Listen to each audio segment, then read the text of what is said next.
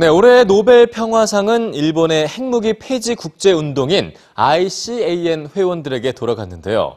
일본에서는 의외라는 반응이 나오고 있습니다.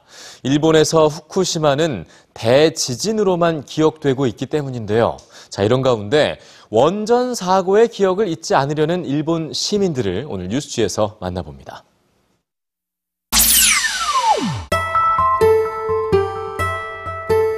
한 일본 여행사에서 소개 중인 여행 상품입니다. 한 명당 9시간 투어 요금이 506유로. 우리 돈으로 약 60만 원에 해당하는 이 여행은 11월 일정도 이미 상당 부분 예약이 차 있을 정도로 관심이 높은데요. 여행의 목적지는 인류 역사상 최악의 원전 사고가 발생했던 체르노빌입니다.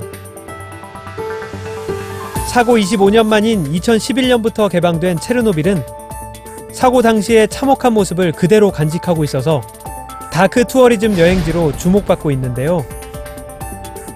다크 투어리즘이란 전쟁이나 재해, 사고가 벌어졌던 장소에 슬픔을 공유하고 희생자를 추모하려는 일종의 역사 교훈 여행이죠. 여행자들은 여행을 시작하기 전 건강상 문제에 책임을 묻지 않는다는 각서를 쓴 후 방호복을 입거나 방사능 측정기를 들고 피폭지와 체르노빌 원전 인근을 둘러봅니다.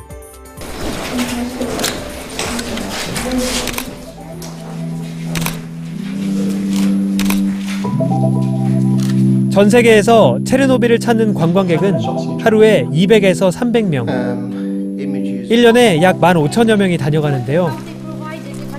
그 중에는 탈원전 운동가나 환경 전문가들도 있습니다.